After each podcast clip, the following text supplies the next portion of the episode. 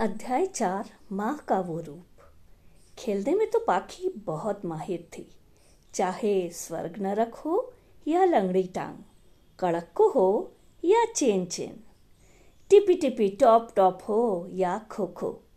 Basketball हो या badminton, और कुछ नहीं तो रेस में दौड़ना ही सही।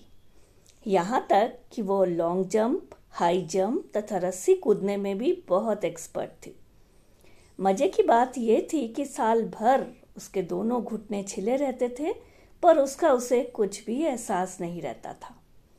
उसके विद्यालय में प्रति वर्ष वार्षिकोत्सव में खेल कूद के विभिन्न प्रदर्शन हुआ करते थे। ज़िले में उनके इस वार्षिकोत्सव की बहुत चर्चा थी। वार्षिकोत्सव में होने वाले सारे खेलकूद के प्रदर्शन, उनकी प्रधान अध्यापिका सिस्टर कैरेसिया विद्यालय की खेल अध्यापिका कुमारी मंजू पांडे के सहयोग से स्वयं सिखाती थी तथा प्रदर्शित भी करवाती थी।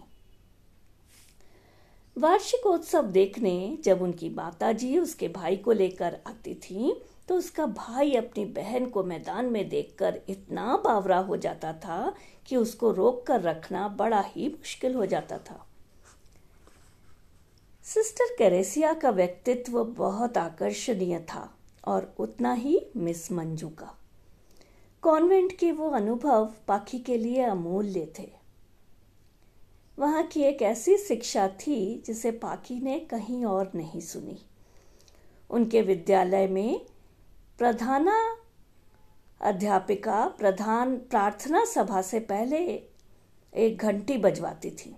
जिसका नाम था सेल्फ कंट्रोल बेल, अर्थात अपने आप को नियंत्रित करने की घंटी। उस घंटी के बजते ही सभी अपने अपने स्थान पर जैसी अवस्था में होते थे, वैसे ही दो मिनट के लिए स्थिर हो जाते थे। इसके सालों साल के अभ्यास ने पाखी को किसी भी परिस्थिति में विचलित न होने की शिक्षा दी।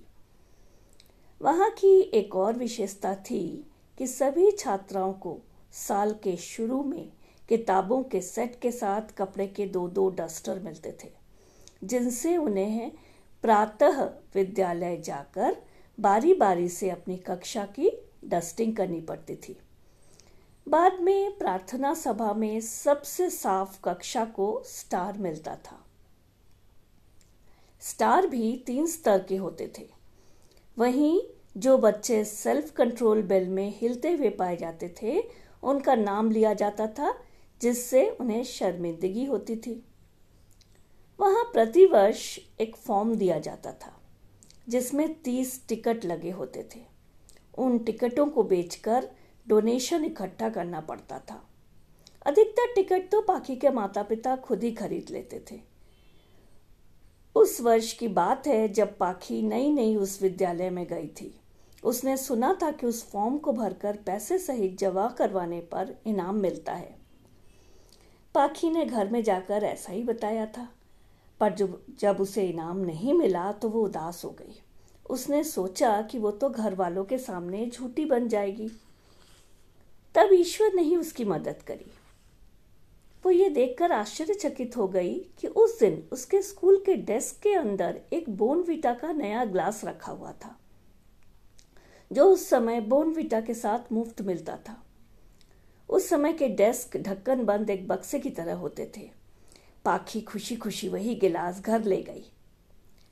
पता नहीं, माताजी को पता चला कि नहीं, पर उन्होंने कभी भी नहीं उसे समझने दिया। पाखी अपनी माताजी को माँ और पिताजी को बाबा पुकारती थी। पाखी की माँ जब प्रति माह उसकी फ़ीस जमा करने उसके विद्यालय में आती थी तो कक्षा की खिड़की से सारी लड़कियाँ उन्हें देखती रह जाती थी। वो नहाकर अपने लंबे बालों को खोलकर बिंदी लगाकर आती तो सब मुग्ध हो जाते थे, जिससे पाखी अपने आप को गौरवान्वित महसूस करती थी। फ़ीस जमा करके जब वो कक्षा में पाखी को पैसे देने आती थी कि वो कैंटीन से अपनी पसंद का कुछ खरीद ले तो पाखी के लिए मानो हाथ में चाँद ही मिल जाता था। वह आनंद अतुलनीय था। पाखी की माँ उसके लिए अलग अलग डिज़ाइन के बहुत सुंदर सुंदर फ्रॉक सिलती थी। हर बार त्योहार आने पर सबको ये जानने की जिज्ञासा रहती थी कि इस बार पाखी कैसी फ्रॉक पहनेगी। उसकी माँ बहुत अनुशासन प्रिय महिला थी। कुछ गलत करके उनके हाथों से छूट जाना तो असंभव होता था।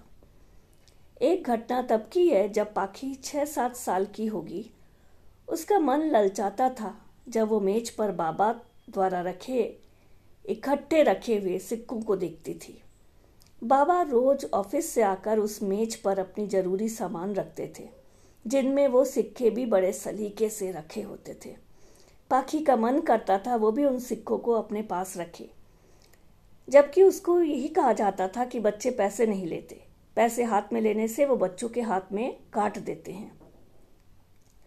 आखिर एक रविवार के दोपहर को जब सब सो रहे थे, पाखी ने हिम्मत करके उसमें से कुछ सिक्के उठा लिए और बड़ी खुशी खुशी उन्हें लेकर दूसरे कमरे में चली गई, जहाँ उसने एक खाली डिब्बी रखी हुई थी, जिसमें उन सिक्कों को रखकर वो बहुत प्रफुल्लित हो रही थी कि तभी पीछे से आ गई उसकी माँ।